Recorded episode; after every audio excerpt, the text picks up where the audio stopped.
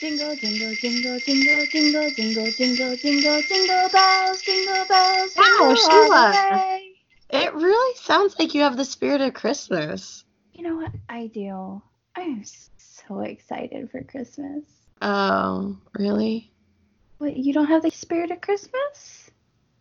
I mean, it's getting there. I'm just not like sleigh bells ringing, jingle all the way there yet. Wow. Maybe the book, The Autobiography of Santa Claus by Jeff Guinn, will help get you there. Maybe.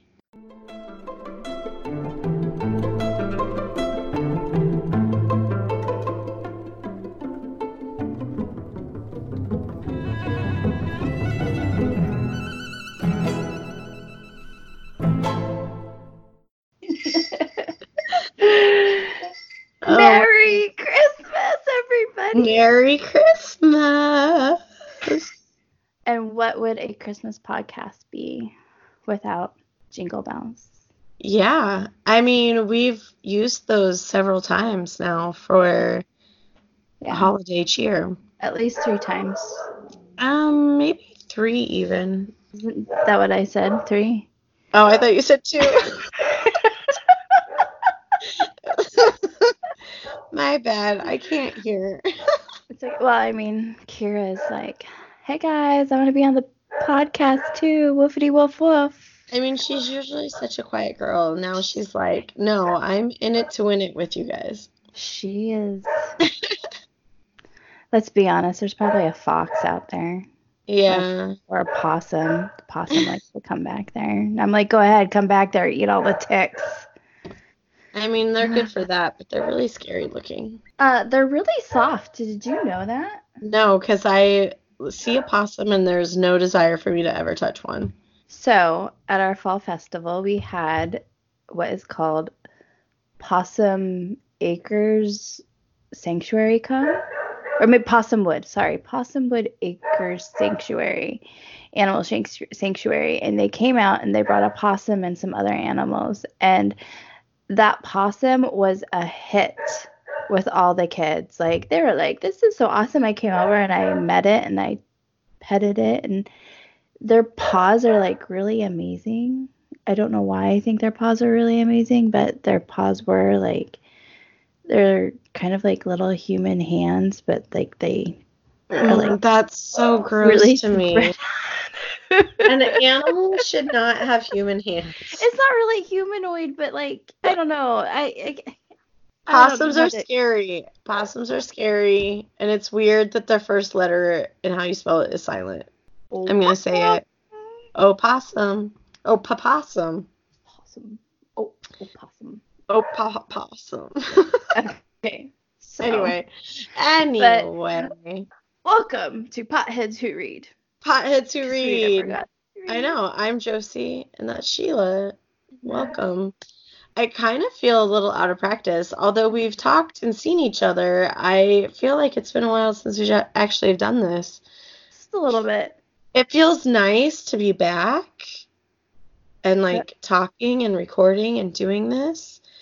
Um, we had a nice break that gave us a good uh, buffer, and, And, now we we're used back. it. And we've used We that used buffer, that. and now we're back. we, We have definitely used the buffer. We had a plan and it did not pan out like it was supposed to. Yeah, I mean, October and November were crazy busy for both of us. Kicked our butts. Yeah, unexpectedly.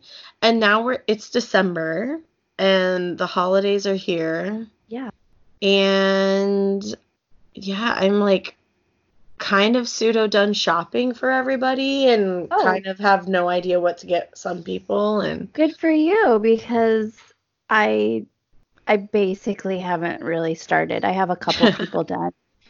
The rest of everybody I'm still like crap, what am I going to do? So kudos to you. But I do have to I can- say Go ahead. no, go ahead. I was gonna say, I do have to say, um, we had a really awesome time the 9th of November with you and Andy up at the uh, North Carolina Renaissance Festival. I had so much fun too. And I know Andy had a lot of fun. Unfortunately, Andy's not on this episode to really talk about it with us. So we might have to bring it up again we'll on the next episode it. with him. But um we can talk yeah, about all the so all the, the all the Andy things. yeah. there were some very funny Andy moments. Yeah. And a lot of it did happen with his family because I actually stayed with his parents. Yeah. And they are so funny and I like them a lot. And they were really nice and let me stay with them and very hospitable. And um I got to go to lunch with them one day and it was actually really funny because we decided to take advantage of this time. The three of us were together. We were yeah. like, let's take like podcast photos. Quote, press photos. And we're like we're gonna do a photo shoot. We had costume oh changes. Oh we had all of this stuff. We were like let's go to a park. Let's take advantage. Let's do this. And it was the best because andy was totally trying to downplay it to his whole family. And they're like so you're like doing a photo shoot? And he's like no it's not really like that. We're just getting together taking pictures. I did not realize he was downplaying it. And i was full on like no we're that's exactly what we're doing as a photo shoot we have different shirts. We have just specific things that we're wearing. There's a, a specific agenda for these pictures. Right. And andy was just like i was trying to downplay that. And i was like why? That's exactly what we're doing what we're doing. the only thing was is we did not have a hired photographer. We did not. Eric eric our, and then we, and, each one of us we were taking photos yeah, we all took photos of each other. Um, we actually, I really like the pictures. I can't wait for us to get them all uploaded on our file. Yeah, but I need to do that. Pictures, I haven't done it. I know, me too, and Andy does too. But all the pictures I have are awesome. They're, They're so awesome. much fun yeah, it was just really funny because Andy doesn't talk about his podcast a whole lot to his family, which is totally fine. Um, so, but it, so they were just like, so like, what do you do? What's this podcast? And, but we uh, went out to lunch with his family, and I had like full conversations with them, and he was just like, I was at the salad bar for like two minutes. How did you have all of these conversations with my family? Right. It was really funny. It was a really quick trip, but it was packed full of a lot of fun. So fun and catching up and yeah, it was, it was, great to like catch up in person and not just yes. over Skype and like over the phone or texting cuz the three of us talk through text message like almost a single day. Yeah. In some shape or form. And this was officially the first time you and Andy met in person after years and years. I think um, you need to tell them what he said about me after you two got in the car, which oh my gosh, I so found it absolutely hilarious. He was like, I mean, I knew she was short. I just didn't realize she was like a little person. and I was like, well, she's not like a little person. Like she's not a midget. Sorry right. for all the people out there who think yeah. that's not PC but I was like, it's she's not like a midget, and he was like, well, no, not like a real little person, but she's like little. He's like, right. I did not realize that she was that short. Well, and he's like, in the pictures, I know she's short, and he, even I have told him like that you're so much shorter than me. He was like, I just did not realize that she right. was short. And I was like, well, to be fair, she also had her Birkenstocks on, so I was like, she was even extra short because she had like no type of like platform or anything in her shoe. Right that night, I think it was like 30 degrees or something. So here I am walking around in my Birkenstocks because that's what I do. But um, he's what, like six foot something? Yeah. Is he taller six than one, Eric? Six two. Okay, so because Eric's six foot, so I think he was a little bit taller than Eric. Yeah. So I'm five two, everybody. So he's a good 12 inches taller than me if he's six two. So it's not like I'm, I'm not crazy tiny. I'm just tiny. yeah. But it was funny, like the, the putting the, the some of the pictures were with me right next to him. I do kind yeah. of, I am kind of dwarfed by him, you know. I mean, I'm five six. On a good day, I'm like five six and a half, almost five seven, depending on how much I've been stretching. Right. But I look really small compared to him too. Like sometimes when we take selfies or whatever when we're together, we have to position ourselves differently so I don't look so tiny compared to him. Like he's tall. He's a tall guy. Yeah. And- yeah. It was I'm just used so being I'm just used to being tiny next to really tall people. Right. It's just hilarious that like he's like, I didn't realize she was that short or that tiny. Yeah, he was like, she's just like a little person. It was so funny. That's Yeah, so that was really fun. It was great to see your son, like, so excited about the Renaissance Fair. I mean, it was really great just to see him. I always love oh. Going around him and even like some of the other like little kids that are like my family like when they get so excited like i just love that. Like when you guys picked me up from the airport and he was just like you're gonna sit next to me? Like he was so excited. I was just like i can sit next to you. Like Yeah. it's just always like a little heartwarming. I know. I love it.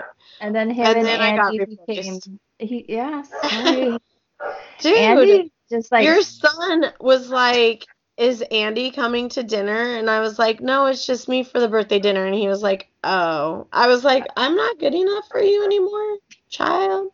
I don't know, He there was something about Andy that just like stole know, that he- boy's heart.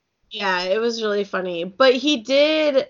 He did redeem himself because at di- at his birthday dinner, he came and sat between us, and he was like, "I have to talk to Aunt JoJo. I have to tell her something. I have to talk to her. I have to talk to her."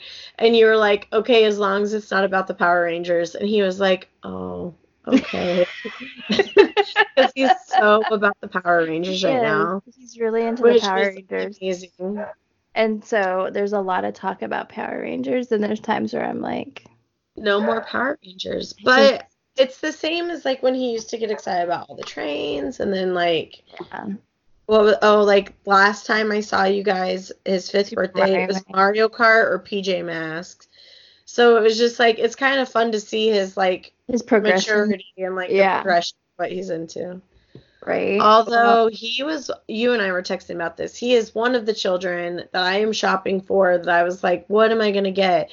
And I was like, obviously something Power Rangers. It's literally the only thing he talked about the entire weekend. And there, it's so hard to find Beast Morphers Power Ranger stuff, which there is a difference, and I am not about to make the mistake of getting him the red one that's a dinosaur and not the puma or the cheetah. No, it's the cheetah. I was like, I'm not gonna make that mistake. he would probably be okay with anything. Like he would prefer probably the cheetah or the puma, whatever it is, but Oh, he would take he would take anything Power Ranger right now. Aunt JoJo's got it covered. We're good. I Check. something. Good for But you. it was, but I was like doing research. I was like, okay, what's the difference between them? you're you're such a better person than I am because I feel like Power Ranger bought it. like, I would. Look, I have to compete with Andy now. I can't just be like, I mean, Andy's not gonna buy him a present, I'm like, but is he buying him a present? I mean, no, he's not. just. But I just have to compete with him because I'm one competitive, and two, I just, it's like the Griffin claw in me. It has, like I have to be the best, and it has to be correct. That's cool. That's cool. You know how I am. Yeah. Um yeah, I yeah, I can't wait to hear more of Andy talk about it because we talked about it that weekend a little bit, Yeah. but not a lot. Because for those of you who did not know, this is like Andy's it's not his first time at a Renaissance fair, but it's his first time doing like full out like we were dressed up, he was not. It's not. Well, We made him dress up. we made him a shirt and a sweatshirt.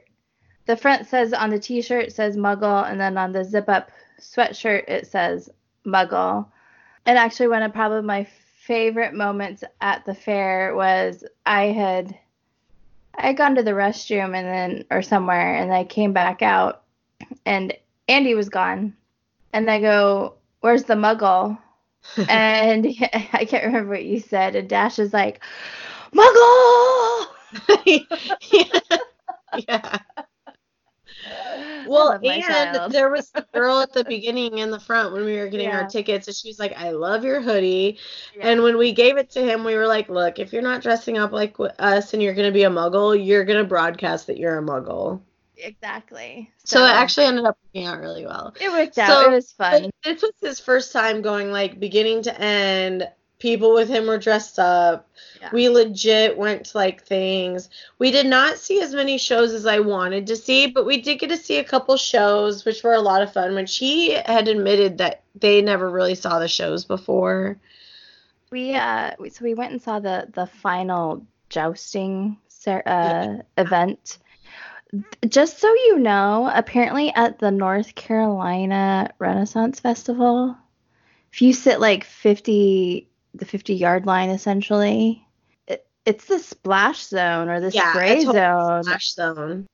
the the guy got punched and then like I wasn't paying attention. Like I saw him get punched and then like I was just still watching. The next thing I know, Josie's like, I just got sprayed with fake blood. and then like I'm looking at her and she does. She has this red splattered all over her. And then the people in front of her are like, ah! and the mom is like, don't touch it and rub it in to like the Yeah. kids and it was hilarious. And so this mom is like freaking out about this the the fake blood splattering on them. Yeah. And Josie and I are like laughing our butts off. And I'm like, here, let me take a photo of you because you got splayed with fake blood. yeah. And like we missed like I don't know how many minutes of the thing because we were laughing I and taking mean, photos. There were two, at least two or three fake deaths that we missed out of like five or six deaths. So we missed like half of it.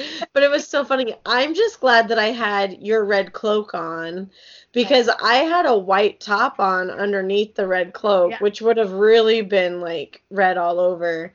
But there was like, I couldn't figure out like on the red cloak, like which part had the blood because I would just like touch something and then it would just like cause a smear and I'd be like, okay, I just found more of it. And then like there was one point where I like touched my head and I was like, oh, it's in my hair. And I was just like, where is this blood at? I don't know. It was really funny. Oh. It was so but I funny. didn't remember. I was like, okay, I could have sworn I've seen the jousting at the Renaissance Fair that I go to out by me.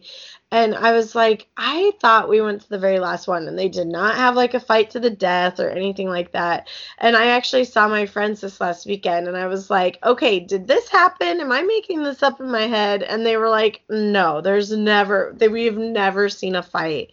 And then my one friend was like, we didn't go to the last show. That's why you didn't see it.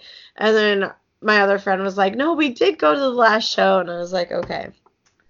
Maybe us North Carolinians are I a little bit I, like but I've never seen them selling like the flags. I've never seen them sell, sh- uh, selling like the shields and stuff like that. yeah. So they were getting really into it. It was pretty cool. But it was so much fun to see even like Dash during that. And then like when he got to meet the knight at the end of it, he was like so excited. It He was, was. It was cute. It was I don't know.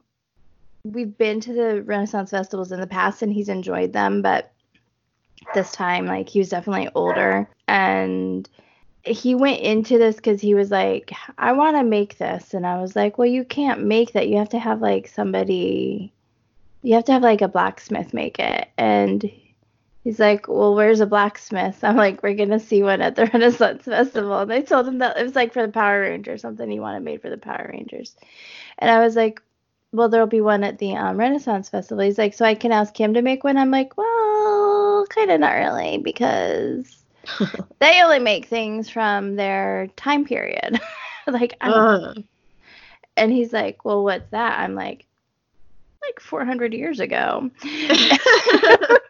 and he's like, "Well, why can't we make Power Ranger whatever he was, Power Ranger stone or amulet, whatever it was?" He said, and I'm like, "Because that's the future to to the Renaissance Festival." And I, he really didn't get it, but seriously, from the moment we walked in, it was, "I want to go to the blacksmith. Yeah. I want to go to the blacksmith," and that was like his his main goal. yeah. And it was so funny because like Eric's like he looked at the map, but Eric couldn't find it on the map. I don't know why. Your there map was- was stupid. It, it, it had a That, lot that on it. seriously was like one of the hardest maps to read. How long were we looking for the jousting? And it was literally in the box in the center, like at the top. We were like, oh, right in front of our face? Okay. I guess Eric handed Dash the map, and Dash was looking on the map, and he found blacksmith, and he goes, "Mom, see, we need to go here, or we need to go to the blacksmith." And I was like, "Well, where is it on the map?" And he's like, "Right here." And I'm like, "Oh, good job, you found it." And like a little while later, I was talking with Eric. I was like, "Eric Dash really wants to go to the blacksmith," and Eric's like, "If there's even one here." I'm like, there is. It's on the map. And he's like, no, there isn't. I looked at the map. I'm like, Dash found it and pointed it out to me. like, we're still kind of reeling from like the fact that our child can read. right. I mean, I know he's seven, but like Read blacksmith. Blacksmith is still kind of hard. a little bit, like he, but he totally That's got a it. tiny bit more advanced, you know. and it and it was kind of fancy writing. Like he totally, mm-hmm. and that map was confusing. Like that kid Yeah. spotted it. We're still kind of going, oh, we can't spell stuff, and we can't like expect to say, let's go here, and you know he can look at the sign and be like, oh, we're still getting to that point in our life Yeah. where like it's new that like our child has this newfound magic ability of knowing Right. what's going on. I'm just glad I know how the blacksmith came about it now because I was telling Tori about Dash's obsession with the blacksmith and she was like, How did he even know about it? And I was like, It had to have been a conversation that they had. I was like, I don't know how it got started. I don't know what happened, but I was like, There's no way he would have just heard the word blacksmith or whatever. Like, it would have had to have been a part of like a conversation. And I was like, but he really was all about that. And then after that, he was about the sabersmith. And like, Yeah. I was like, but we sat and watched the blacksmith like booth for like a solid, like, I mean, by the time Andy and I caught up to you guys, you had already been there for at least 10 minutes. And we sat there, Probably. And if not longer, and we sat there for probably a solid 20 minutes. Right. It And was so watched. funny. Yeah. watched. Like we didn't do anything but watch. But that's okay. Eric was a good dad and did get up and take Right. him to see how much everything was, just in case. And because at this was their first year doing it at this Renaissance Yeah. Festival. But what they they were doing was they were doing lessons where you could go pick out your whatever it was you wanted to make. There were like knives, wands, I think a amulet or a pendant or something like that. Mhm. I don't know what else Eric Mhm. had said, but but it was I think 35 was like a wand or something and the Yeah. amulet or the pendant and then like the knives were more expensive. But we decided not to. But he bought a sword. Yeah. he bought he bought a coin or Oh my gosh. And he kind not that he really had to twist our arms that hard because Andy and I were like, these are really cool. But the coin necklace that he got, he was like, Are you guys gonna do it? I'm getting this. You should get one. And Andy and I were like, Yeah, we're gonna totally get one with you. I have gotten so many compliments on that necklace. Yeah. Isn't that awesome? So Yeah. the coins, to, so people know we're doing talking about.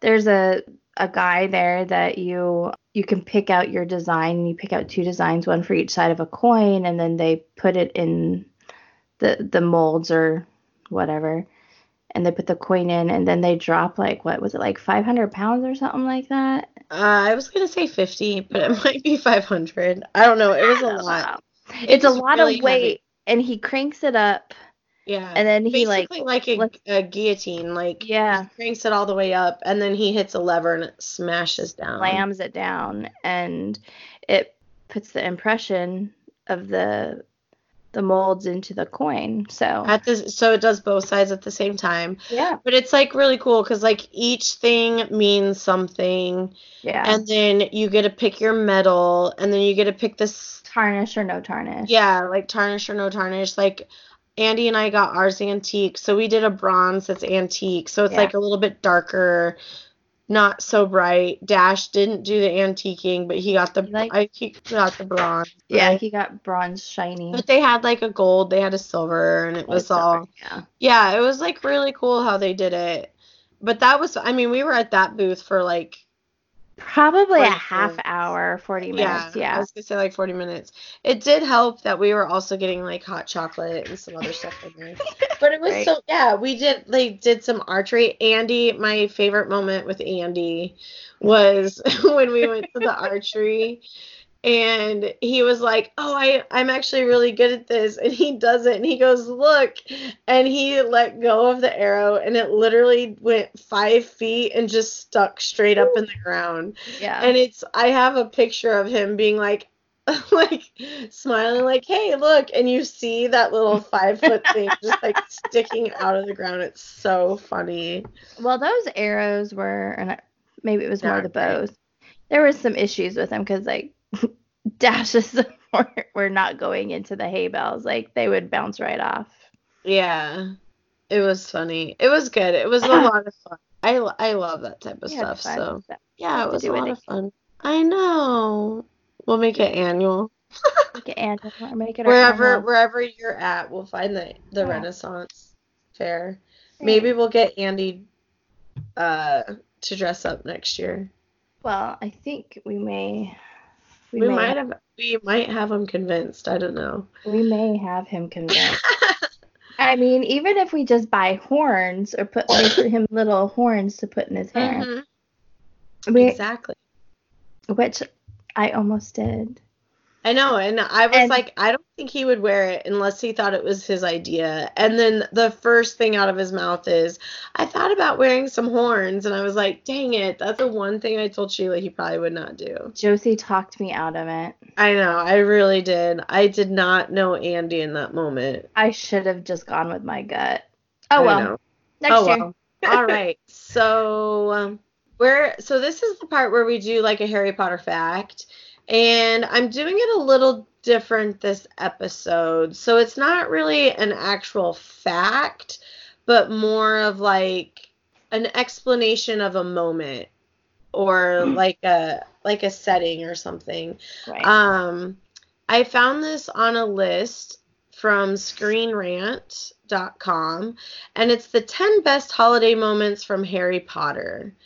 And I'm going to actually mention number three because it goes really well with our book that we read this month. Yeah. Um, and number three of the 10 best holiday moments in Harry Potter is seeing the different gifts the trio would get each other. And this is what it says about it. Um, given that Harry had such a tragic childhood where he was first orphaned and then raised by abusive and neglect- neglectful relatives, it's always endearing to see him build a family full of people that care about him. The most important people in his life during his time at Hogwarts are Hermione and Ron. It's always enjoyable to see these three picking out gifts for each other. Harry always likes to give bigger gifts, and Hermione gives really thoughtful ones. Ron might not have as much money to spend, but he gives as much as he can. I, like know, I really I do too. I really like that one a lot. I feel like it's just so true and it tells you so much about the characters right. in their gift giving.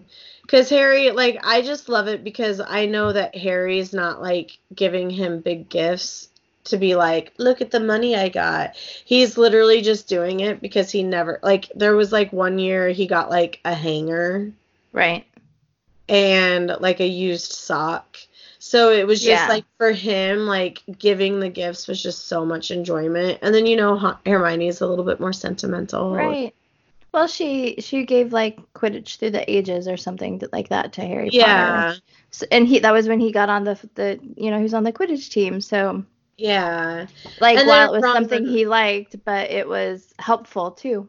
yeah, exactly. And then like with Ron, the movie movie Ron is not as endearing and enjoyable as like book Ron. Right. and book Ron, which is what this the facts, even though it's screen facts, it's really referring to the books more than the movies. Mhm. Um, in the book, he really is that person who would literally just give whatever he could. yeah.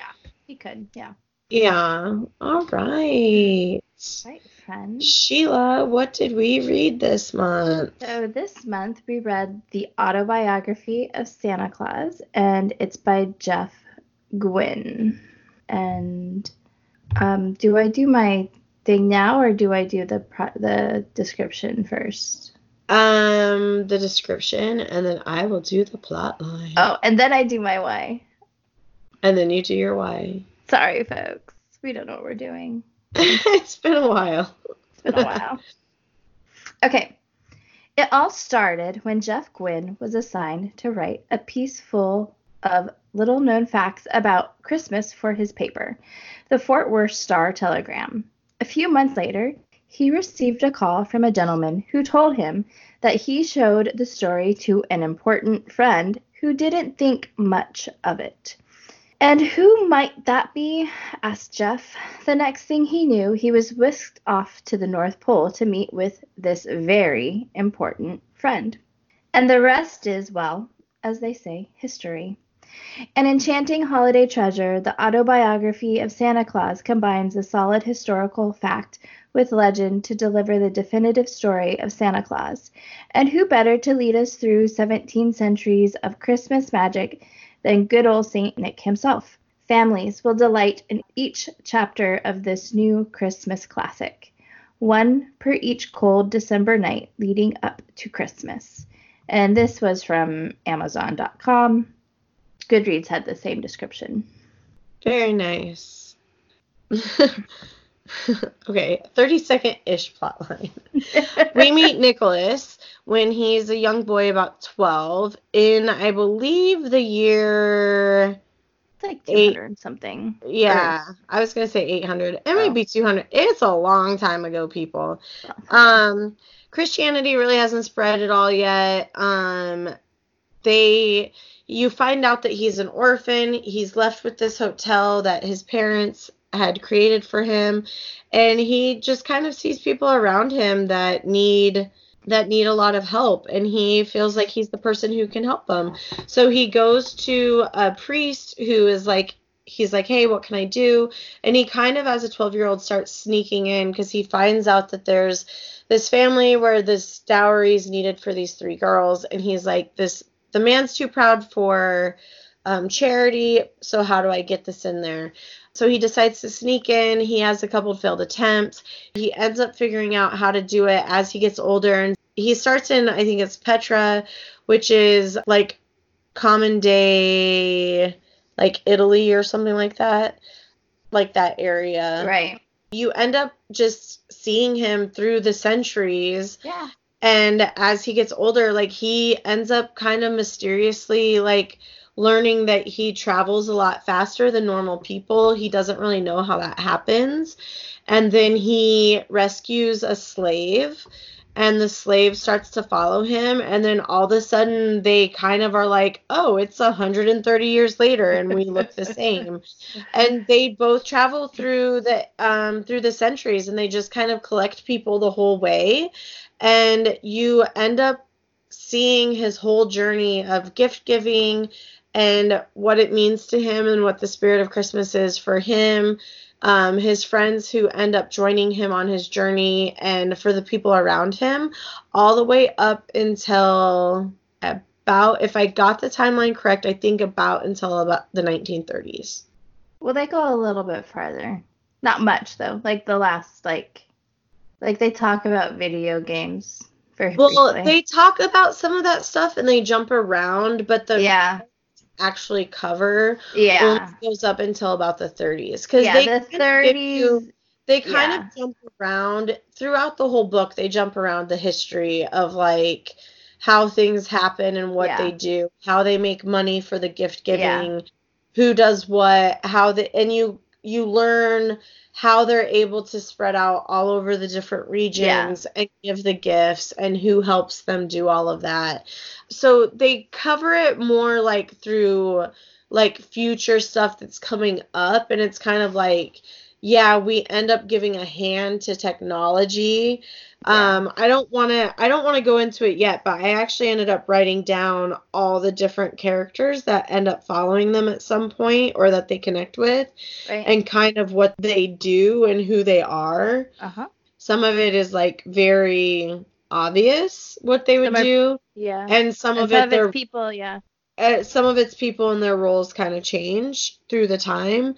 Yeah. But they do kind of tell you like this is future like we put our hand in technology for this we do this Yeah. this happens one But no, I guess what I was one trying example to that say does- was sorry. What I, what I was trying to say was like they kind of talk about like up like it, it goes up to modern times, but like the histories kind of stopped at around the 30s. Yeah. Like they kind of talked a little bit about like nowish or 2000s, I would say, but it's very brief. It's you know. It's a couple lines it's subtle. It's Yeah. like these inventions were happening. Yeah. This is how we made our money. They mostly sell and you know it's kind of early as well because like when they talk about the video games they talk about how they sell it to like american companies mm-hmm. And now i feel like it's a lot of like overseas companies that's like really stepping up the technology.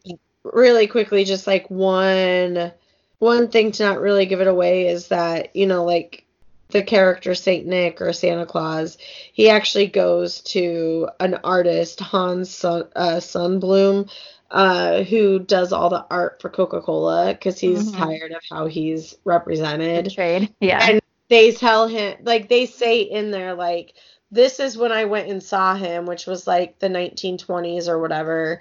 And then they're like, he did all the art for over 35 years until he retired. And I saw him every single year. yeah So like that's kind of how they do it and spread out the the Yeah. history of like the timeline. Yeah. So I picked this book because, believe it or not, years ago I found the sequel, How Mrs. Claus Saved Christmas, at a Dollar Tree, and I bought it. And then I'm like, I'm not going to read it until I read the first one. And so I so it's always been on my list of what I wanted to read and I decided that that I wanted to read it for Christmas for this. So to maybe get us in the Christmassy spirit. The holiday spirit. So A holiday spirit. Very that's that's basically why. So so I'm like, what's next? it's our initial First- impression. Our initial that's what I thought. So Josie, what's your initial impression? She didn't like it apparently. I did not like it. I liked aspects of it. Sheila and I were talking before because this book they hit on the the date the 25th the 24th of December. They also hit on the date of December 6th and January 6th. Yeah. And they bring these up as like important dates for one reason for how they're able to actually get to all of the children Mm-hmm. and it's like different regions and different cultures celebrate certain things. So like the Dutch and some families, stuff like that, like they celebrate St. Nicholas Day. That's the day they give the presents. That's December 6th. And then December 24th and 25th is held specifically for the religious ceremony. Right. And then for some people, January 6th is it's like the like it's That's when the um the three it's kings the came. epiphany. It's the, when the Yeah. three kings come, they call it the epiphany, and so that's the day that they actually give the presents, because that's the day that Jesus got the presents. I did not get. Sheila pointed this out. She's like, "Oh, I just got that there's like 24, 25 chapters," and I was like, "Yeah, I know," and she was like, "Oh, I just got like the correlation of that," and I was like, "Oh, I." felt every chapter that's why I was I knew how many chapters there were.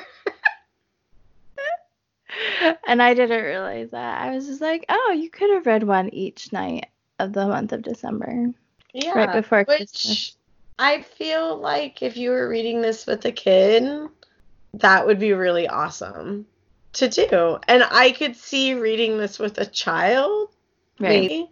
I don't know. I felt like my initial impression is I felt like it was just like a lot of propaganda. Mm. and so and it was not at all what I was expecting, which I guess is never a bad thing. I just like it didn't take me out of the spirit. It didn't put me in the spirit. I just read a book, basically, is kind of how I felt by it. Okay. I feel like I'm making Sheila so sad right now. You guys cannot see her face. I'm not mad. I'm not mad. I'm not mad. I promise. I promise. Not even mad. Like I feel like I'm just making you sad. She, she's a Grinch. I am a Grinch. Which I have talked about this several times on this podcast that I do feel like what is going on in your life reflects how you read something. So, yeah. And I have had a lot of stress. I've been really busy and I've had a lot of things happening like at work. So I think that's like part of it too. And I also have not been sleeping well. And I am like a big, like, the one thing you can't deny in this is the research that was done. yeah. And the author, Jeff Guinn, Yep. he he you can tell he's really trying to put like he's definitely trying to follow the correct dates Yeah. he's he's really trying to push to make sure that it's it goes with the historical timeline and all of this different stuff which you can like I enjoy things that put care into that Right. um even if it's like I was watching a movie this weekend, like total side note, like I was watching a movie this weekend where I was like the movie just kind of took me out of it because the movie set up a very specific timeline. They Uh-huh. set up things that should happen and it's like it was an action movie where this girl got like capsules put into her hand and a, a scientist was very specifically like how many hours have you had it in and she's like 30 hours and he was like you have to hurry and take it out of your hand because you only have 48 hours and then like the timeline of the rest of the movie it was like this was clearly longer than 18 hours and she's right. still alive. And then it was like we have six minutes for the satellites to like activate, blah blah blah. And then they have something that shows like a time, like being like time, like a a, a stopwatch or whatever, where it's like timing down, and they're like at 15 minutes and everything's like still deactivated, and I'm like, but you clearly said six minutes, like that stuff annoys Yeah. me. And so whether it's fictional or real, like I really like it when the writers and the au- like authors or whatever take the time to really set up a proper timeline. right. And he definitely did that. And it was Yeah. pretty cool like not necessarily like how people interact with him, but how he wrote about all the different time periods cuz you literally go for like You you go through almost two thousand years. yeah, you're going through a lot, a lot of time period and time change and stuff like that. And there's even one point where he goes back like before like the BC AD like year 0. He Yeah. even says mentions some stuff that happens in like BC, like 400 BC. So you even have like 600 years before that. Right. So I mean, he does put a lot of care into it, which I can appreciate. Well, that's good. I'm glad you can appreciate something about this book. I mean, I appreciate a lot of it. There's just a lot of it that really also kind of annoyed me. So I liked it. uh, I liked it for like the history aspect of it and how like Santa may have become who he was because of everything and who he met along the way and how history affected him. There was so much with Christmas that like you learn about the other cultures and how they did Christmas and how they tied it all together that I think sometimes we don't realize as a society like like we know that Christmas is like a little bit German and a little bit this and a little bit that, you know, like but we don't realize like how much of it is from all sorts of other cultures and how current Christmas is what it is because of what's happened the past 2000 years. Yeah. I mean, I had fun with it. I I will admit after looking at my month, I decided to go audiobook again. And so that may be a factor into this too that, you know, hearing somebody read it to you with the the character voices that may have Yeah. changed me or that and that may be why my ver- like my thought process is different than Josie's. I think I that- mean, there were several times I sat with full intention to sit and read this book, and it literally made me fall asleep. I'm sorry. I had I mean I no, enjoyed it's it. okay. I, I, mean, had I enjoyed it while you know while driving and it was kind of not that Dash was ever really paying attention, but sometimes he was paying attention when it was on, and he was like Santa Claus, and then he'd start to listen, and then so like it was fun to have a book on that he kind of took an interest with, not a not a huge one, but you know that, and it wasn't gonna ru- and it wasn't ruining the idea of Santa. Yeah. Because sometimes I feel that that's hard, you know, like Yeah. This might be the great debate of potheads who read right now because I think this is the first book that you and I have not agreed on. So yeah, it's okay. I mean, so when I say when I say like the propaganda of the book, I guess the thing for me is like obviously war is bad. Nobody likes war. Nobody wants to hear of like loved ones going off to war. Like even in the last decade we had a big push like support your troops, like da da da like Right. all this different stuff because and you even hear about it like in past wars like vietnam troops were not supported it was a Right. war people didn't support the troops weren't supported and so when we had this last like big i guess like i don't know like decade long years, war or whatever. Um yeah 20 years like us still like sending troops over to the middle east and like all this different stuff. And it's like people obviously didn't agree with this war. And i feel like vietnam was like still present in a lot of people's minds. So there was a big push like support the troops. Right. and it's like there was just so many chapters where it was like and there was another war and war slows us down why is all there this war and it's like yeah no shit nobody likes war like just I just have, I have to say, like, it didn't come across as it was mentioned a lot oh to my me. gosh so I much. don't know why. Maybe it's just my life. Maybe it's because your life. You're in that military It's- it's all I fucking deal with. The bombs go off. So I have class. I take class, online classes, and we have to like do this. Sorry, this is a little segue. And we have to do like little breakout sessions and talk with our classmates about things one time. And where I live, I have helicopters flying over me. I have bombs bursting. Well, not bombs, but artillery Yeah. bursting. Like my house shakes sometimes from it. Well, one night we get we get into this breakout section, and the guy I'm with goes, "Do you hear that?" And I'm like, "No."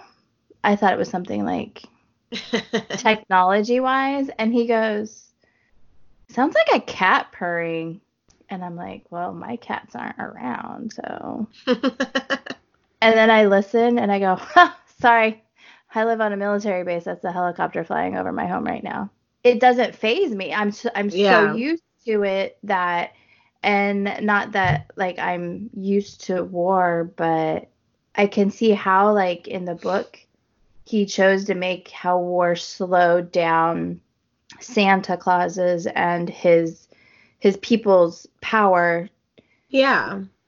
to move because they would move faster when there wasn't a war and then if there was a war they kind of moved at a, like a normal human pace Right. or maybe even a little bit slower and i can see how that is because when at war life is very well not i've never been at war but when my husband's been deployed there are days that just drug on yeah. and on and so Right. for- it's I guess- disruptive. It's Yeah. chaotic. It drags. it's There's actually like tons of destruction.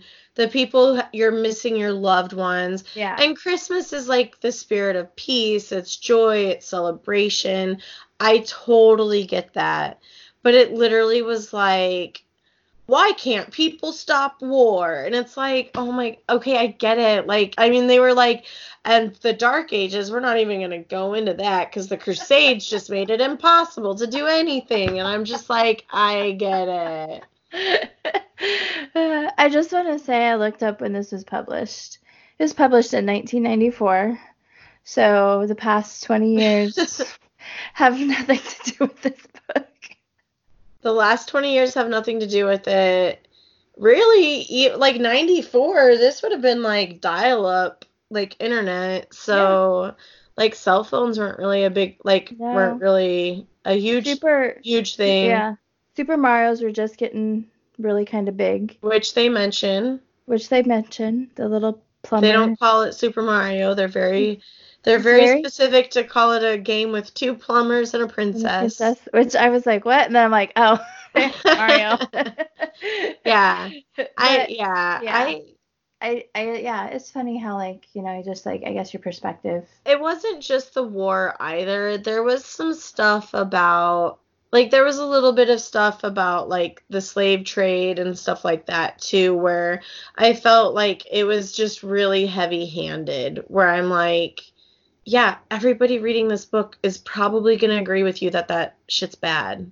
Right. And so it just was like, and I'm not even saying that, I don't know, I feel like this is such a hard topic to like cover without like saying stuff, but it's like, I'm not saying that it wasn't bad and it shouldn't be discussed. I absolutely think it should be discussed, which is, and the only reason why I know that it really stopped heavy on the timeline probably around the 30s is it talks about World War One. Yeah. And it says nothing about World War Two. Yeah, they hadn't which talked about. I can understand given everything why it wouldn't want to cover World War Two. Yeah. Um and to be honest, I was like really hesitant. Like I was hoping it wouldn't mention it cuz I did not want to read any more about yeah. why it's bad and how every country was in it and everything. Yeah. Um, but this is not to say that I, I hope that people listening to this podcast, if you have not listened to previous episodes, you would know that I'm a huge history buff or whatever.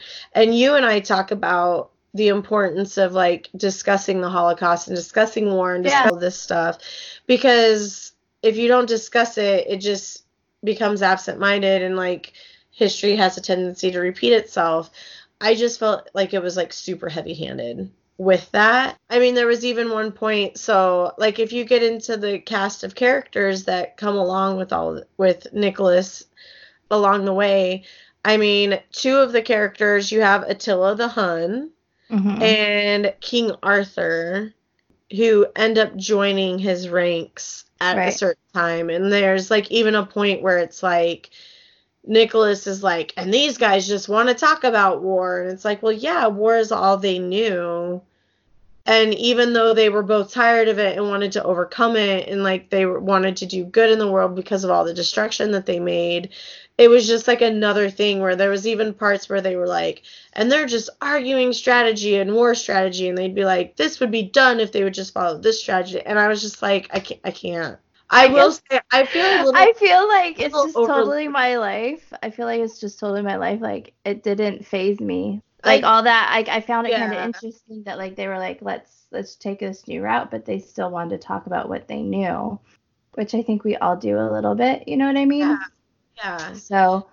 And I mean, I I will say I also feel like a little bit of it is what's happening in the world right now and like our society where I feel like there's a lot of stuff kind of getting pushed down our throats and it's like overload.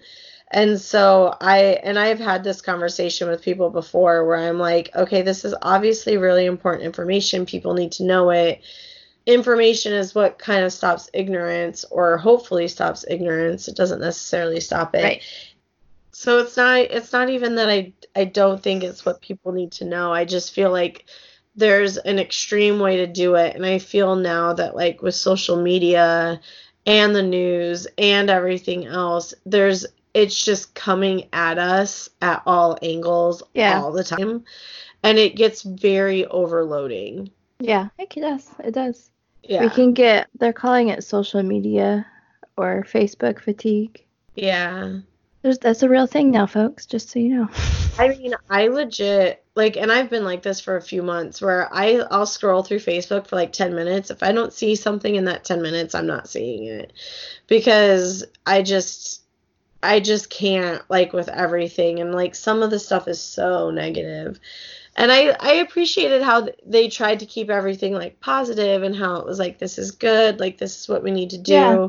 And it was really like I, I will say it was a lot of fun in like some of their explanation of how they were able to cover all the different areas at one time. Right. Because he does start to pick up people along the way. He does. he met his wife. Which is- yeah, he met Felix first, and then he met Felix. his wife, Layla. And who Felix was a like a Roman uh slave. Yeah. And And then he, yeah, he paid for him. He was like. Yeah, And then he freed him. yeah, paid for him and then freed him in the same moment. And then Felix is like, I'm I'm with you for life. So, Yeah, he's very loyal. I I Very like loyal. Felix's character. Me too. Um, I liked a lot of the characters. yes. I did not like all of them. Did you like Santa Claus? He was kind of cynical sometimes. Uh, yeah, Not as cheery as you would think he would be. He was kind of um he's not optimistic. Yeah. Like he's he's not optimistic. He, I would say he's kind of a realist, but. I mean, yeah, he realized. I was gonna say definitely it- like a negative realist. Like he's gonna he's gonna call it real, but he's gonna like look at the negative side of it before the positive. it made him more relatable though. Yeah. It's like the holly jolly Santa all the time. Like you feel like he's like they made me fat, fatter than I really am, or they made me short. I'm not short. I'm a normal sized man. You know, like Yeah. like things like we all kind of are a little irritated by. yeah. He definitely showed it and talked about it. So like I liked the realisticness of that, and like even like when because he picked up people like Michelangelo folks. And Michelangelo's like showing him something. He's like, I have no idea what you're talking about. Yeah. And and then Ben Franklin's like, here, let me put it in layman's terms for you. yeah. And he broke it down so Santa could understand. Like he he really was just kind of this cynical, realist person. And I, I kind I like that aspect, even though like he's not the holly jolly Santa, but he still had a really big heart and wanted to Yeah. help. I mean, right, which is what drives everything, and Yeah. it's the story that made everybody want to help out. I did like that they hit on certain points during history. The part of it that I didn't necessarily like is how they made it be like like there was one point obviously Leonardo da Vinci he's this great inventor he's one of the people that they end up picking up and they like he is he's the one who kind of made it possible for the reindeer to fly and the sleigh to fly Yeah. and then he connected with the Wright brothers Right. and it was like oh he just wanted to see if they could do what he did 200 years ago right. and then it was like oh we he gave this suggestion and it, it like for me it again because i didn't like it and talk about being cynical because i was already like not enjoying the book i was like why? Why do you have to why does leonardo da vinci have to be around for another 500 years to tell this person how to do something? Why can't they just know how to do it too?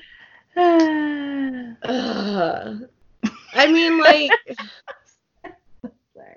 Merry Christmas. like I was okay like I was okay with King Arthur because King Arthur is a debatable character where like did he really exist Right. did he not exist? Felix I really enjoyed. Layla I really enjoyed. Dorothea I really enjoyed.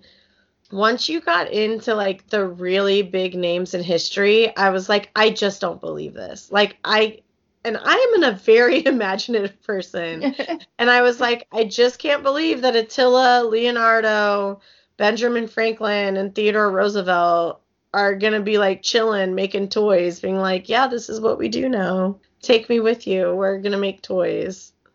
you never know. I mean, they absolutely they could have the Amelia Earhart really annoyed me. Yeah, that is kind of weird. That They- we need a new flight mid- pattern. So we got Amelia Earhart, and she she asked us if her navigation person, Frederick Noonan, could come with us too. So we staged a disappearance. I'm like, really, Right. dude? Like There is some like really- questionable things, but like I get it. There's Yeah, some questionable. there's some questionable. Josie, use your imagination. There's some questionable stuff. Come on, imagination. I mean, he helped. He helped write Charles Dickens' A Christmas Carol. Well, he didn't really help write it. He, He gave And- him the storyline. He was like, put these together, change Well- this name, do this. We're gonna publish this for you. That wasn't writing, it was suggestions. Mm-hmm. He he already had the story written mm-hmm. and they suggested to do it a different way. Suggestions are not writing the story. Uh-huh. What I did mean, we that's- what, it, so in choreography class when we didn't like something and we told you and we suggested to try something different, did I just redo your whole choreography? No, I mean, but I'm just you saying. also, but you also aren't writing a fake biography, taking credit for it, He didn't take credit for it. didn't he? Mm-mm. I mean, he kind of did. He helped. I mean, he kind of takes credit. We needed to get something to get England to start believing in Christmas again. So they put me in touch with this person, and I talked to him, and then I told him my story, and then he helped, and then like, I don't know, Well, you do know Charles Dixon. Dixon, Dickens. Dickens. he saved Christmas. There's a whole book on it. Maybe I mean, you'll I like. Maybe you'll like that one. maybe. Is it in a Is it in a movie? No. No, it's not a movie. No, I mean, I did, like I said, there were aspects I liked. I did really like the idea of like how they had toy shops set up All over. all over. Yeah.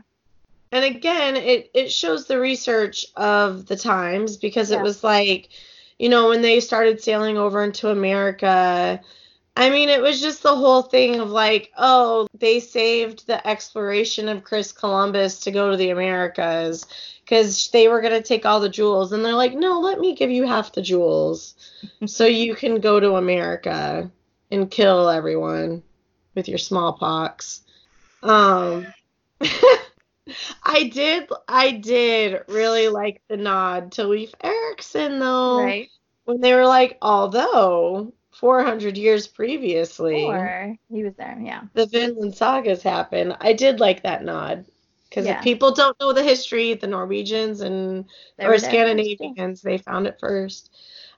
I did like the nods to it. It's when they were like full heavy into it. I was just like, ugh, eye roll. But like I said, I liked how they did they created different factories, they did certain Right. things. They they do a great like he does a great job of setting up the idea of how do they fund it? Right. How do they get everywhere? Right. How do you explain all the children in one night? Right. It's not in one night.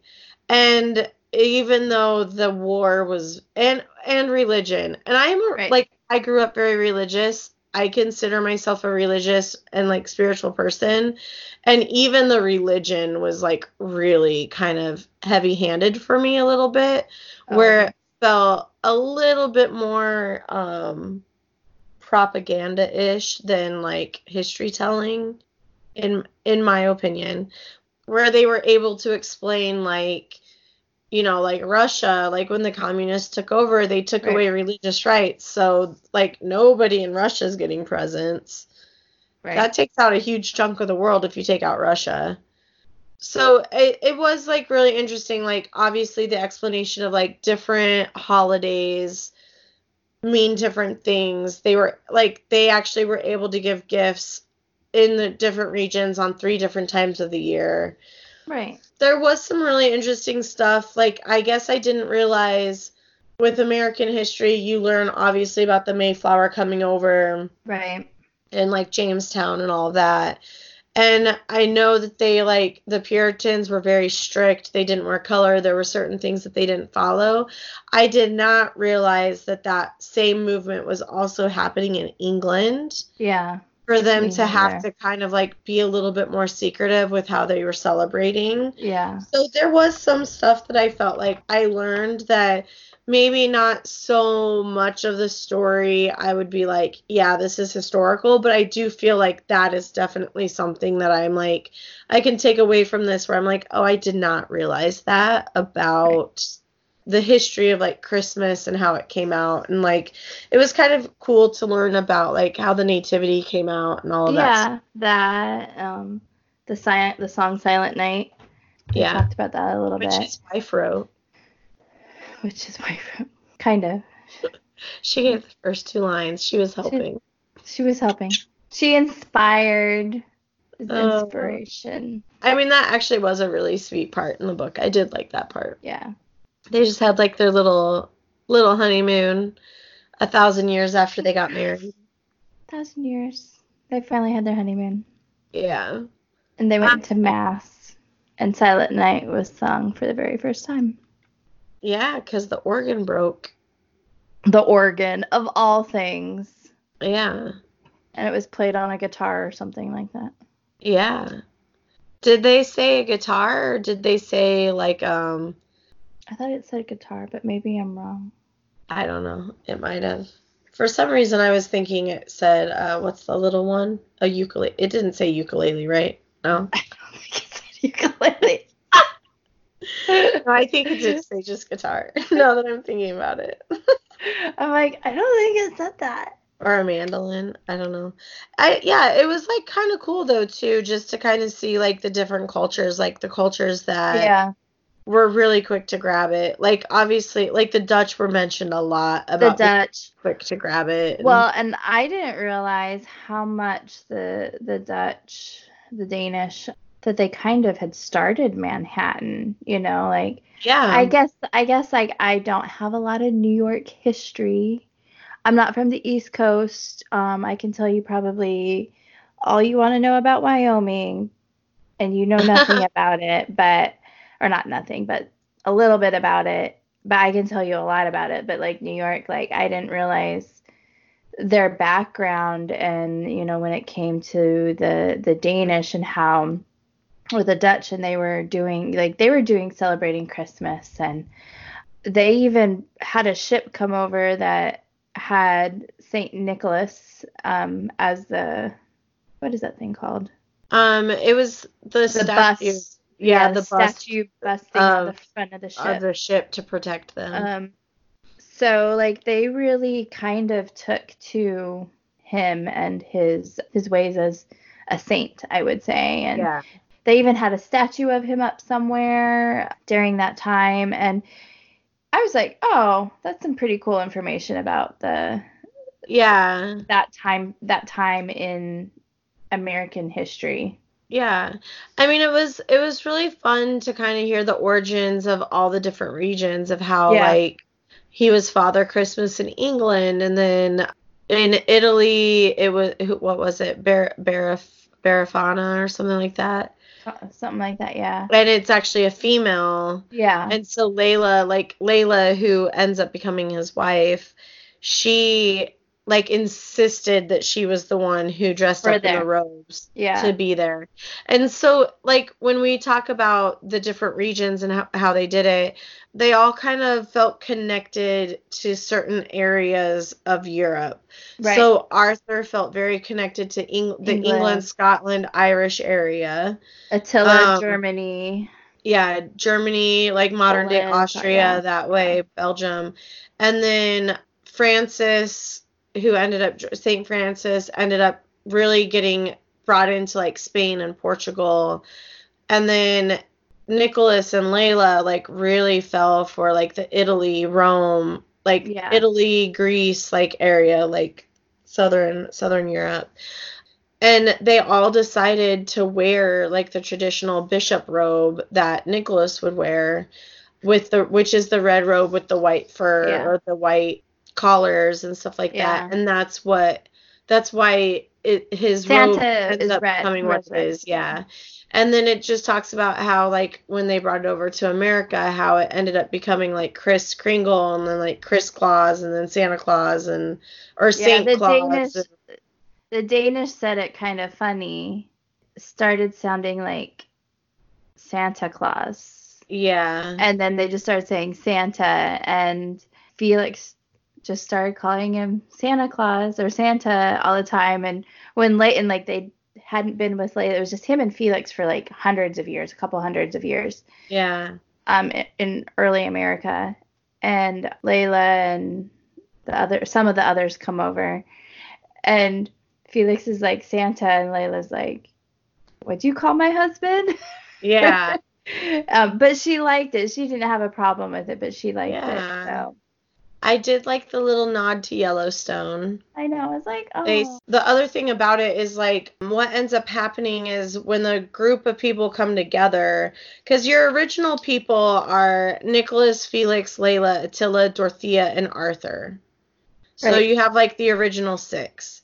And then Francis comes along a couple hundred years later. Mhm. And then you start getting like Willie uh, Skokan, Benjamin Franklin, Sarah Kemble Knight, Leonardo da Vinci, Sequoyah, Teddy Roosevelt, um, Daniel Boone is in there just a little bit when because he he never really becomes a part of their group, but he's like one of their helpers when he goes west. he kind them. tracks he like tracks stuff navigate. and helps sends back some navigation.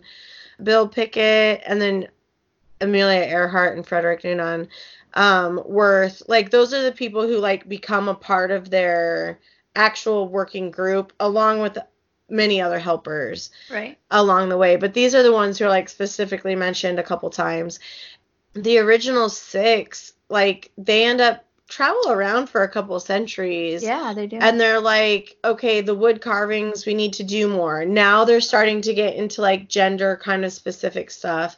Um, Dorothea and Layla want to make dolls for the girls, and yeah.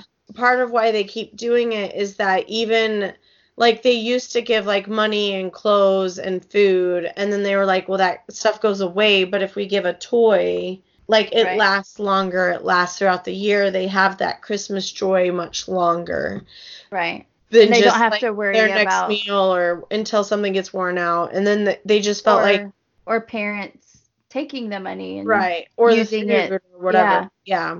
and so they kind of end up establishing like who the different toy makers are and who the best ones because they all ultimately make toys at some point right. and then it gets to a point where they're like Layla and Dorothea obviously were good at making dolls.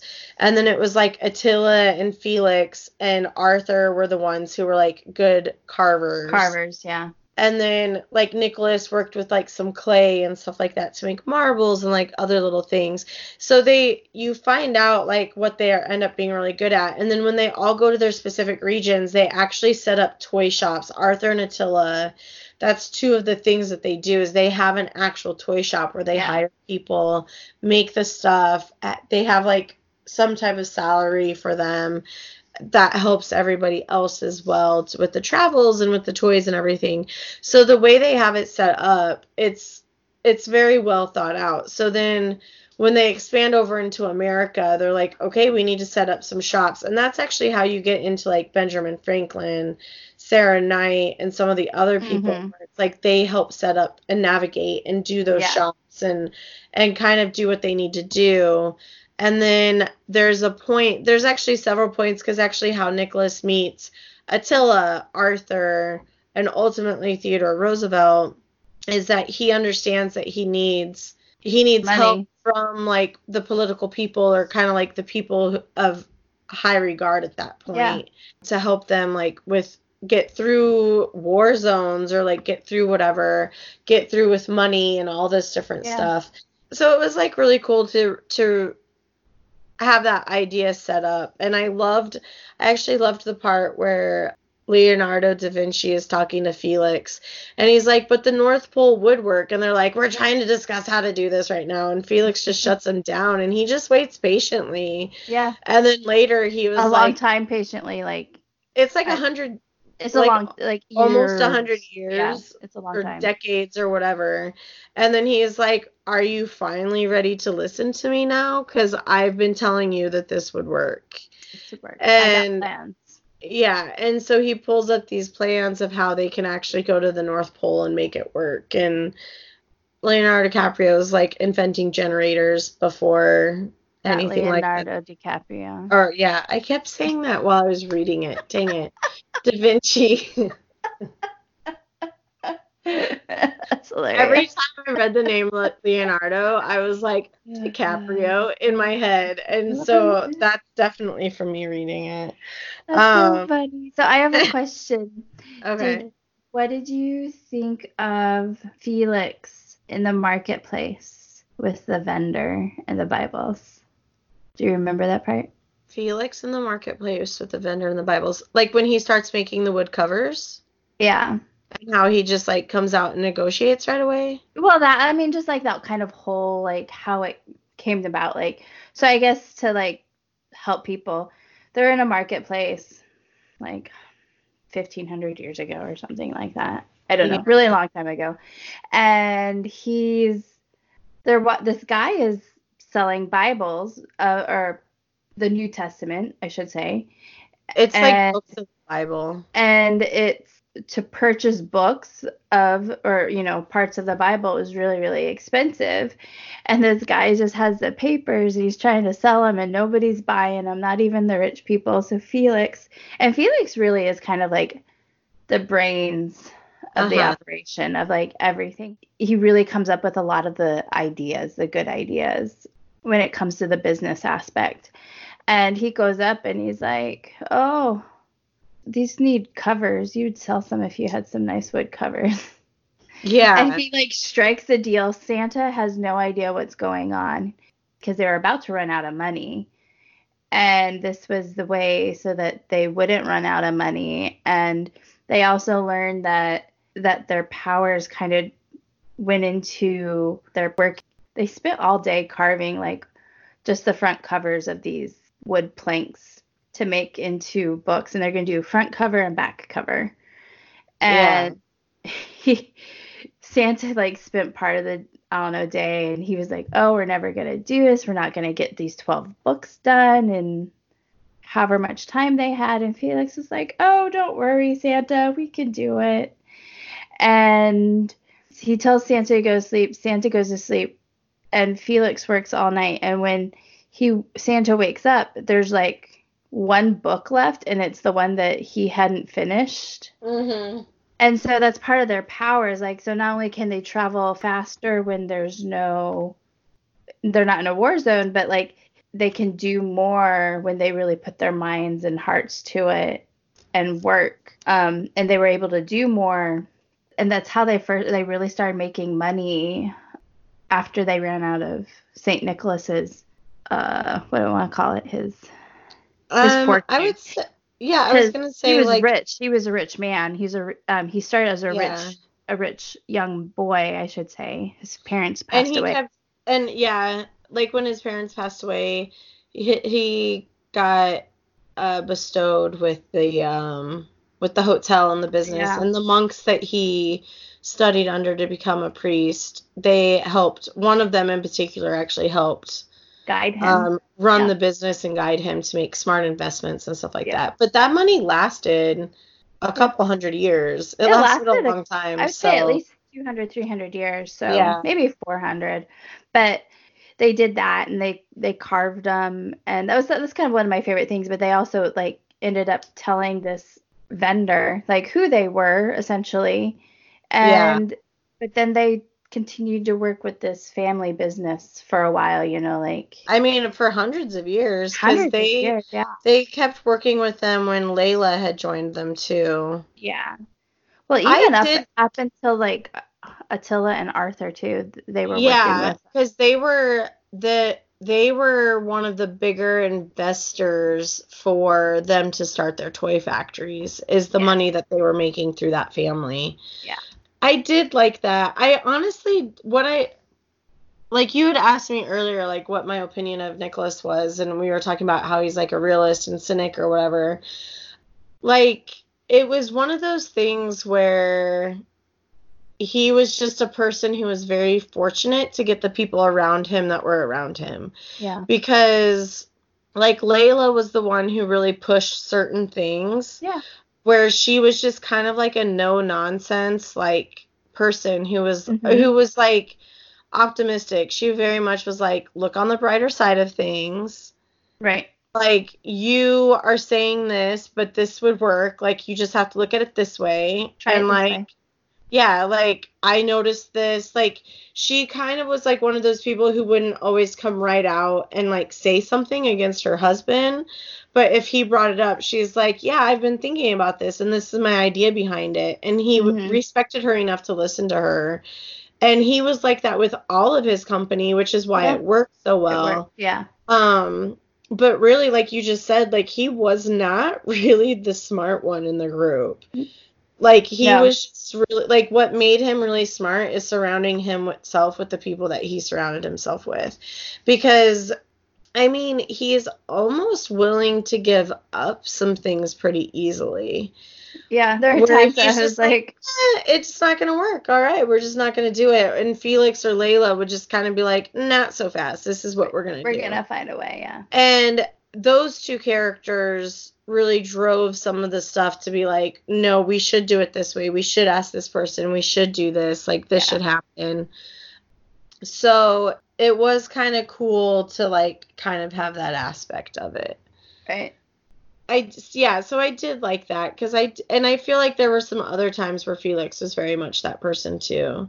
He was like, I think a few times like where, especially like when money was starting to run low, it was money was about to run low. Like they were gonna maybe make it through the week with hotel or lodging and food, and I, Felix was like, "Well, how long is it gonna last?" And Sam was like, "I don't know, maybe a week or whatever." And F- Felix has to eat. Yeah. Felix and Nicholas are both a little uh, tight around the belt. They're they're, They're both a little, little- plump. they're, they're plump. They like to eat, and um, but Felix doesn't like like even if he had breakfast that morning, he's star you know like Mm-hmm. he's starving by the afternoon, and that's just who he kind of is. So when he had the opportunity to brainstorm and find a a way for them to make money, that's what he did. Like Mm-hmm. you know, like St. Nicholas was just kind of like, I don't know what we're gonna do. So so Felix was like, well, I see, I see what we're gonna do. And then Santa Claus was like, what did you get us into? yeah. That's what I thought was funny. Was he was like, what did you do? We can't do this. And Felix was like, we got it. Don't worry. Go to Yeah. sleep. Take a nap. I got this. And he did.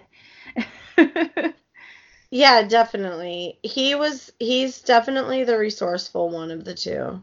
Definitely. Well, who was your favorite character? I don't know. I I really like Felix because he's kind of snarky to Santa. Just like the ton tongue in cheek moments that he has with him. I really like that. I also really like Layla. Like I love her like optimism. I love her supportiveness to Santa. Um, I also really loved her ideas that she would have. You know, like it, Mm-hmm. She was definitely kind of like a kind of like the perfect person for that Santa Claus, you know, because sometimes he didn't have faith in himself, Mm-hmm. and sometimes you just need that person to like have the faith in you, and she was that person for him.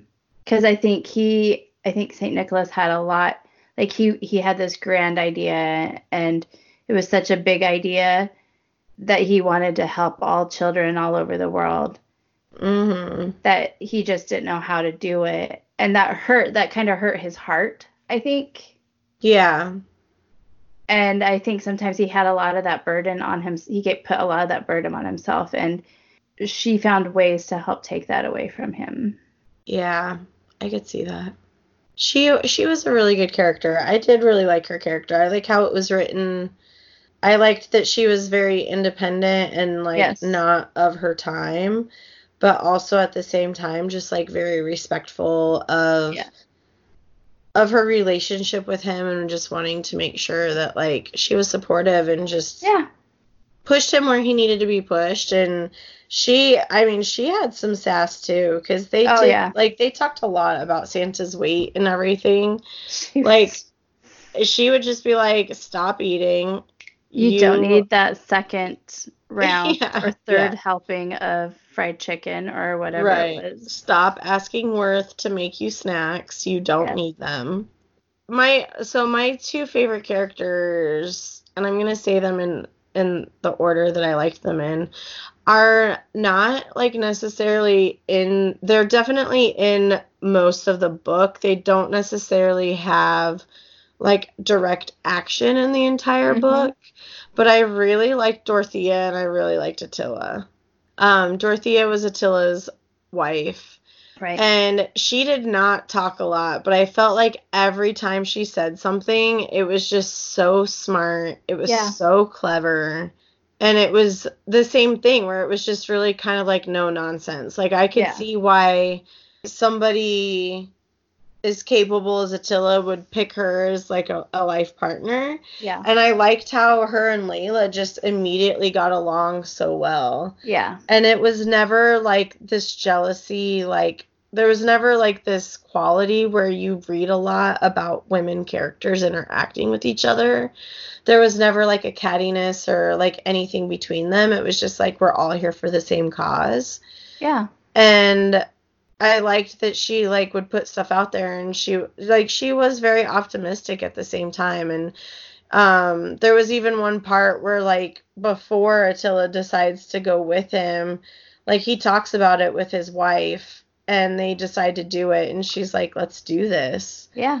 and so it's you can tell that she's really kind of like the brains between the two of them Yes. and then I just like Attila where he's kind of like he's Attila the Hun. He's kind of barbaric kind of person, Yeah. but he has a lot of heart in him hmm that you actually get to see because and he even says like part of the reason why he wants to join the cause is he's sick of always causing destruction and he really wants to be a part of something good yeah. that nobody really looks at him and thinks of like good things they just think of.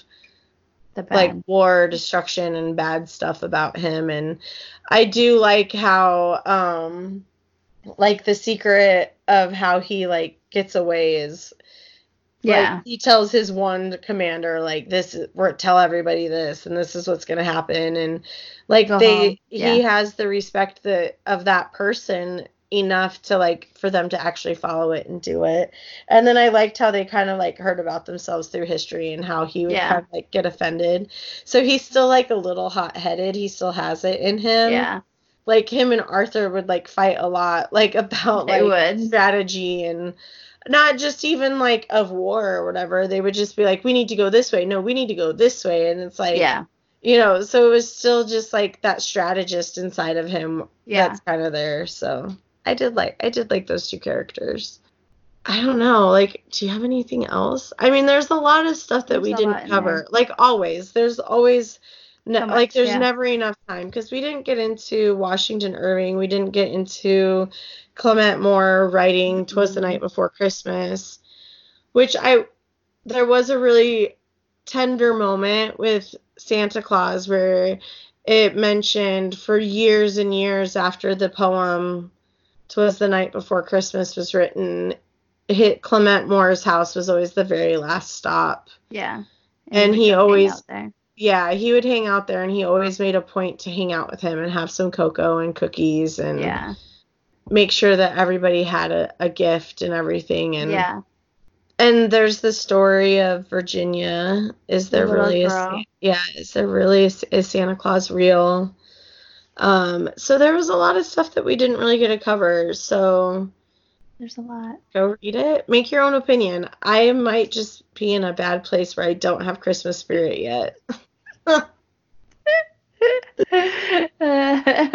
I enjoyed it, so I go read it. Yeah.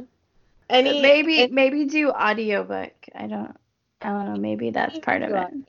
I. Maybe I mean like you said earlier, there's 25 chapters or 24 chapters. Read a chapter every night with your family or with your child or for yourself. Like Yeah. read read a chapter. I will say like there was some stuff that like reading I read it on my Kindle Yeah. and there was some illustrations in it and there was some Oh. parts where like kind of threw me off a little bit let me see if i can find it they would talk about um, certain things. And so there would be like an illustrated picture right before chapter 24. So in chapter 23, the whole chapter is about Theodore Roosevelt and kind of their expansion west and how all these people do something. And then so like right at the end of the chapter of this particular chapter, they had just created the North Pole. And right. it talks about how they showed around the facility, they showed everything and then they go into the into the office for Saint uh, for Santa and Leonardo's like so excited and he like looks at this painting that he did of Layla and he's like it's um he's like I think this one of Layla is much better than the Mona Lisa. And then it goes down a little bit and then it's like um Layla nudged me with her elbow, elbow. Actually, she poked me rather sharply. Think, Leonardo, she commanded in a whisper. And then he goes on and then Leonardo's like, "Is this is this place all right?" He's like, "It's better than all right. It's home. After all these centuries, after all our wandering, we finally have a home of our own." And then it shows this illustration of a cowboy grabbing a bull by its horns, taking him down, and it gives this paragraph that says, Before I could say more, Bill vaulted over the fence. The bull charged, almost faster than eyes could see. Bill grabbed the bull's head, bit his lip, and twisted his arm, and the big and the bull flopped over the ground. And that's how the chapter ends. And then it goes into chapter um, 24. I don't think that was in my book, on uh, my audiobook. Yeah, so they like, did this the, at the they did this at the end of almost every chapter where there was an illustration, there was a paragraph of a couple sentence, and then it went into the next chapter. So like it ended with like this is home or whatever that is. Yeah. But the thing about Bill and the bull charging at him, biting the No, it repeats later. Right. Okay. In the so next like chapter. point. So it gives you yeah, so it gives you the, that little paragraph and then the next chapter is Happy Christmas to All. And then it talks about more about Theodore Roosevelt, dates, when they came in, everybody coming over. Theodore Roosevelt finally was allowed to join them in night yeah, in 1919. And then they're like talking about all this different stuff. They take him up to the North Pole. And then they talk about all of this flight and everything and the, like the types of toys. And then they talk about how they think they need to get this like they have Worth come up and he's now the cook.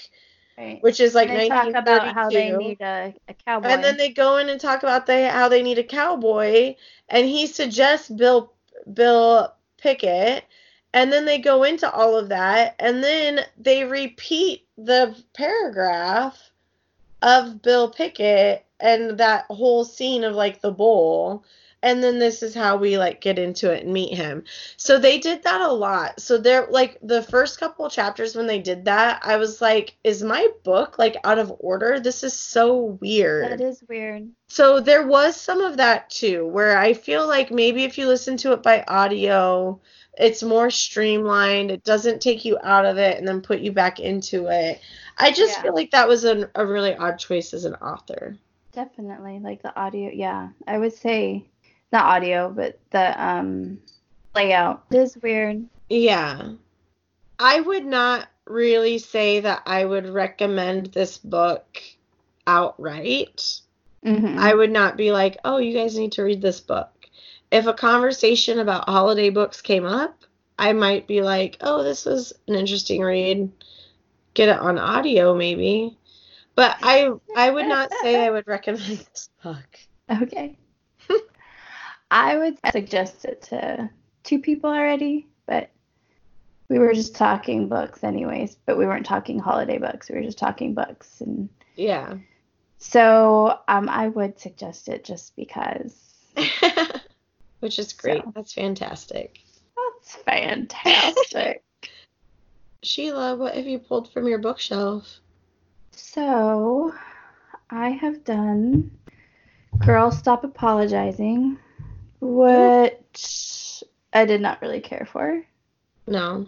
No. I don't think I'm a Rachel Hollis fan, but and then I did it's called The Mystery of Alice by Lee Bacon and it was one of my two free ones from Audible Uh-huh. for one month. I don't know which month it was, probably last month. Um and it's like a young adult book. I really enjoyed that. It's kind of a little mystery. Um kind of a fun little listen. And then I'm currently listening to it's called Carnival Row, Tangle in the Dark.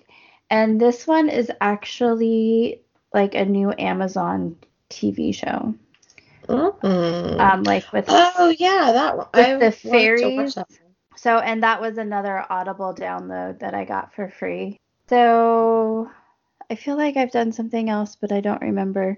My book club we're going to read for January Once Upon a River, which is by Diane Setterfield, which I've already read, but I plan on reading again because it's like, could, because it's Diane Setterfield, she has such in depth stories that I Mhm. know that I will pick up something that I missed before.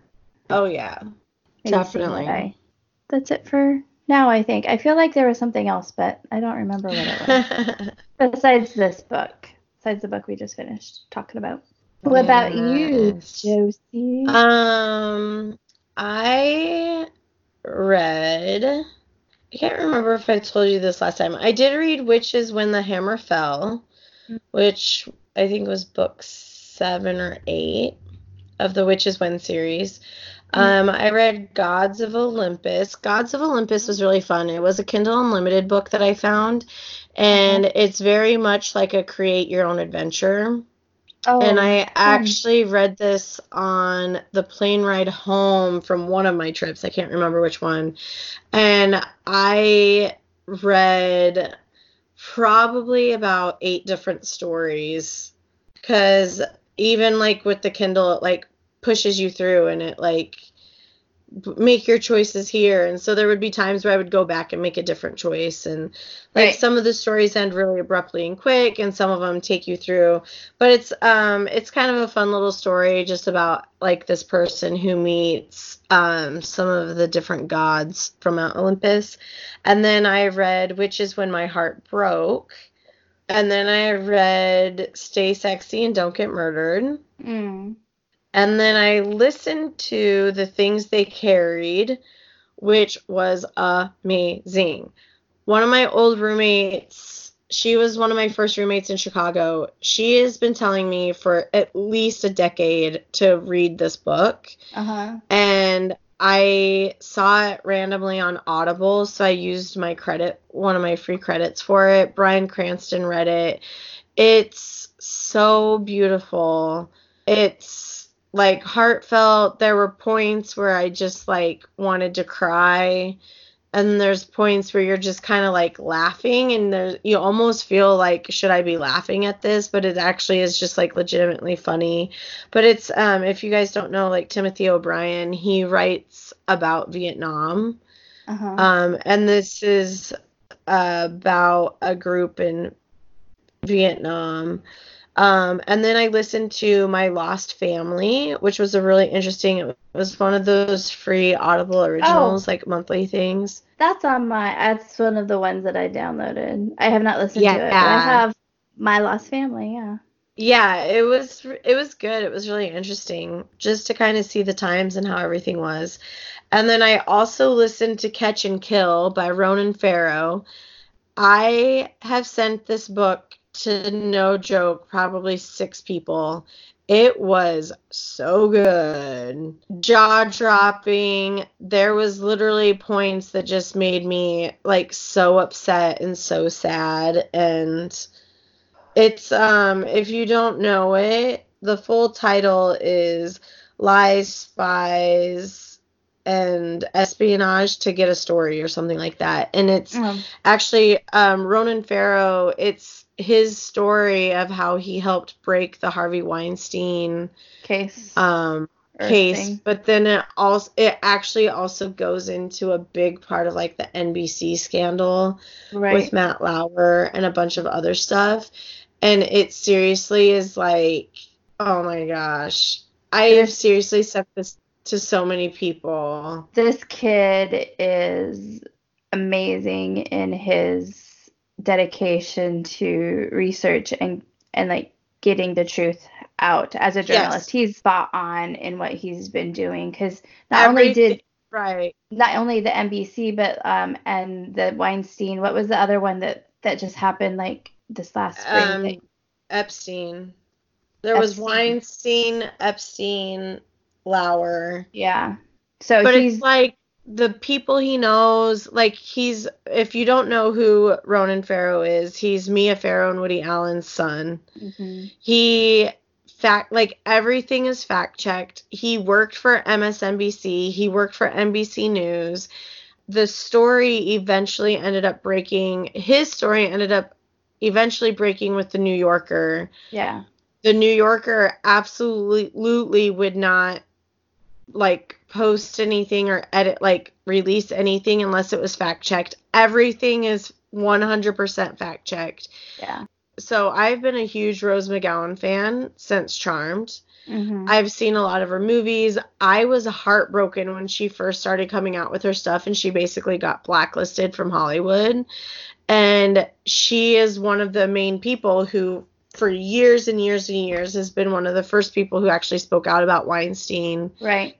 And to hear like her side of it and just like how defeated her and some of these other women are Mhm. and then like how hopeful they try to be but how defeated they still are and then like i don't want to give away too much it's such an important book for people to listen to like if you think you know the harvey weinstein matt lauer story you don't there's seriously things that like matt lauer does that i feel like is almost worse than harvey weinstein and like so like it's so Right. bad I feel like I have a pretty high tolerance for things. Being a true crime lover, hearing the cases that I've heard, the things that I've heard, like I have a very high tolerance for things and like stuff that was brought up in this book literally just made me so sick to my stomach.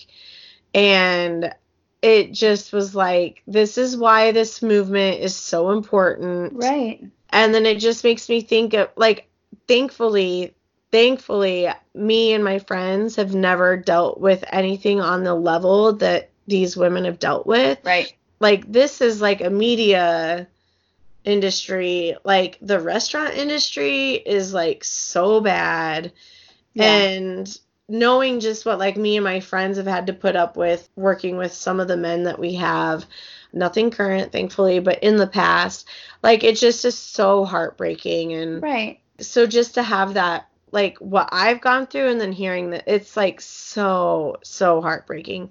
It's so important. People need to like read this book and listen to this book. It's crazy. And then I just downloaded and started listening to No Country for Old Men. Oh. And then I started reading. So I listen to that like to and from work if I'm not listening to a podcast, which I've been listening to podcasts. And then the book that I've started reading is called Light from Other Stars.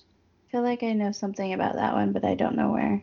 I told you about this when I got it- it because it was like Oh, their maybe that was it. Like their Labor Day weekend sale. We Oh, okay. about it, and I got it then. I still feel like I saw or read something about it. You, I think you did. I can't remember. Too Yeah. many books out there, not enough time. I know. All right. So yes, that's what I've that's what I've pulled from my bookshelf. I've been a little busy. I haven't been able to read as much. I don't know what you're talking about. You just mentioned like 20 bucks. And well, you mentioned a lot of books too. Only like three.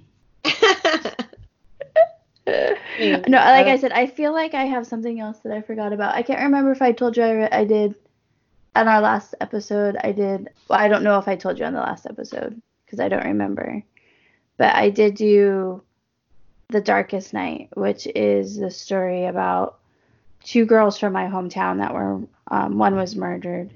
and yeah. One what the other was attempted murder. I grew up with the story. The the youngest that did die, she had gone to my elementary school. Like the the story of these children affected basically my whole life. Like my parents were like, "Don't ever get in a car with a stranger because you're gonna get thrown Yeah. bri- you're gonna get raped and murdered." I mean, Yeah. Kind of what was. I asked my me. parents about it because growing up in a really small town, like if you're into true crime at all, you hear the people who are like, I grew up in a small town in the 70s and 80s. We never locked our doors. We never did this. I did not grow up like that. Right. Even being in a small town, we locked everything, we shut everything, Yeah. like ev- like tenfold.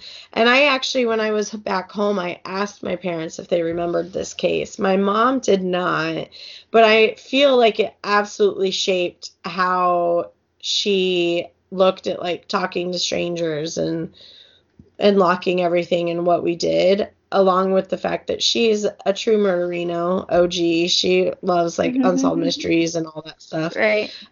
I I mean I grew up watching all that stuff with her. But um my dad vaguely remembered it. So I definitely like it wasn't as impactful as you, but I think it was definitely probably in the back of their heads at some point. Yeah. Like they were like they give the address in the book. And I still haven't Googled it, but I'm like, huh, that street is a street down from the street I grew up on.